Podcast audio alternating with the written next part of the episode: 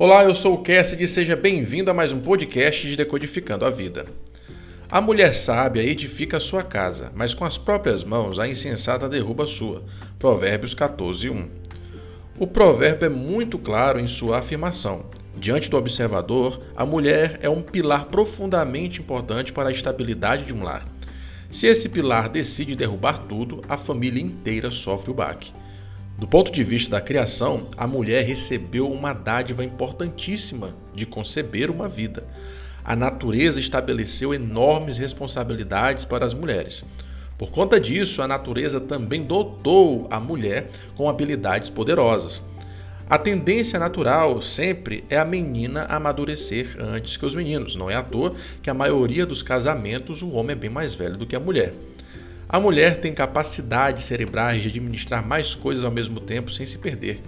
Tem uma sensibilidade perceptiva que consegue perceber um problema na família muito antes de estourar.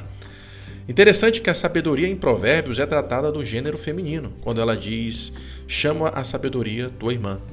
A mulher tem maior propensão à sabedoria do que o homem. Com todos esses e outros potenciais, uma mulher pode construir ou destruir qualquer coisa nesse mundo. Estamos vivendo em uma época bem mais feminina. Depois de tantos milênios, as mulheres hoje estão tendo cada vez mais espaço na sociedade. As coisas estão se encaixando aos poucos. Ainda está bem no começo de toda essa revolução. Por isso, as próprias mulheres estão reavaliando seus valores e condutas para saber o que é feminino ou o que é que os homens disseram ser feminino. A discussão é longa e chata, mas o processo é esse. Não é à toa que estamos vivendo tempos bem chocantes para gerações anteriores. Antes, a responsabilidade das mulheres era o cuidar dos filhos e das coisas concernentes ao lar. Hoje, como o homem, também trabalha o dia todo e volta exausto do trabalho, o que influencia na forma como as novas gerações têm crescido. Tem seus prós e contras, como tudo na vida. Hoje precisamos cada vez mais que a sabedoria dada pelo Criador às mulheres encontre modos para a edificação do lar, assim como o homem também. Essa consciência de igualdade da dignidade entre os gêneros promove a cumplicidade nos deveres diários. Um casal bem harmonizado é canal de bênção para sua casa. Mas aí vem o código importantíssimo para todos nós.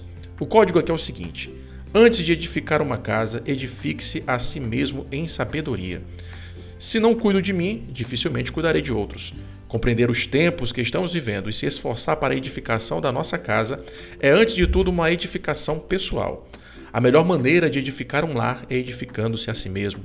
Portanto, entregue o teu caminho ao Senhor. Busque a sabedoria como quem procura o ouro e a prata. Organize-se. Quem pensa melhorar o mundo, melhore-se primeiro. Quem deseja ter uma família feliz, seja feliz primeiro. Só podemos promover aquilo que somos de fato e de verdade. Uma das maiores dádivas que o Criador forneceu foi a família. Dessa forma, ame sua família e use seu potencial para edificá-la em amor. Esse foi o nosso Decodificando de hoje. Agradeço sua atenção e até a próxima, se Deus quiser. Fica com ele.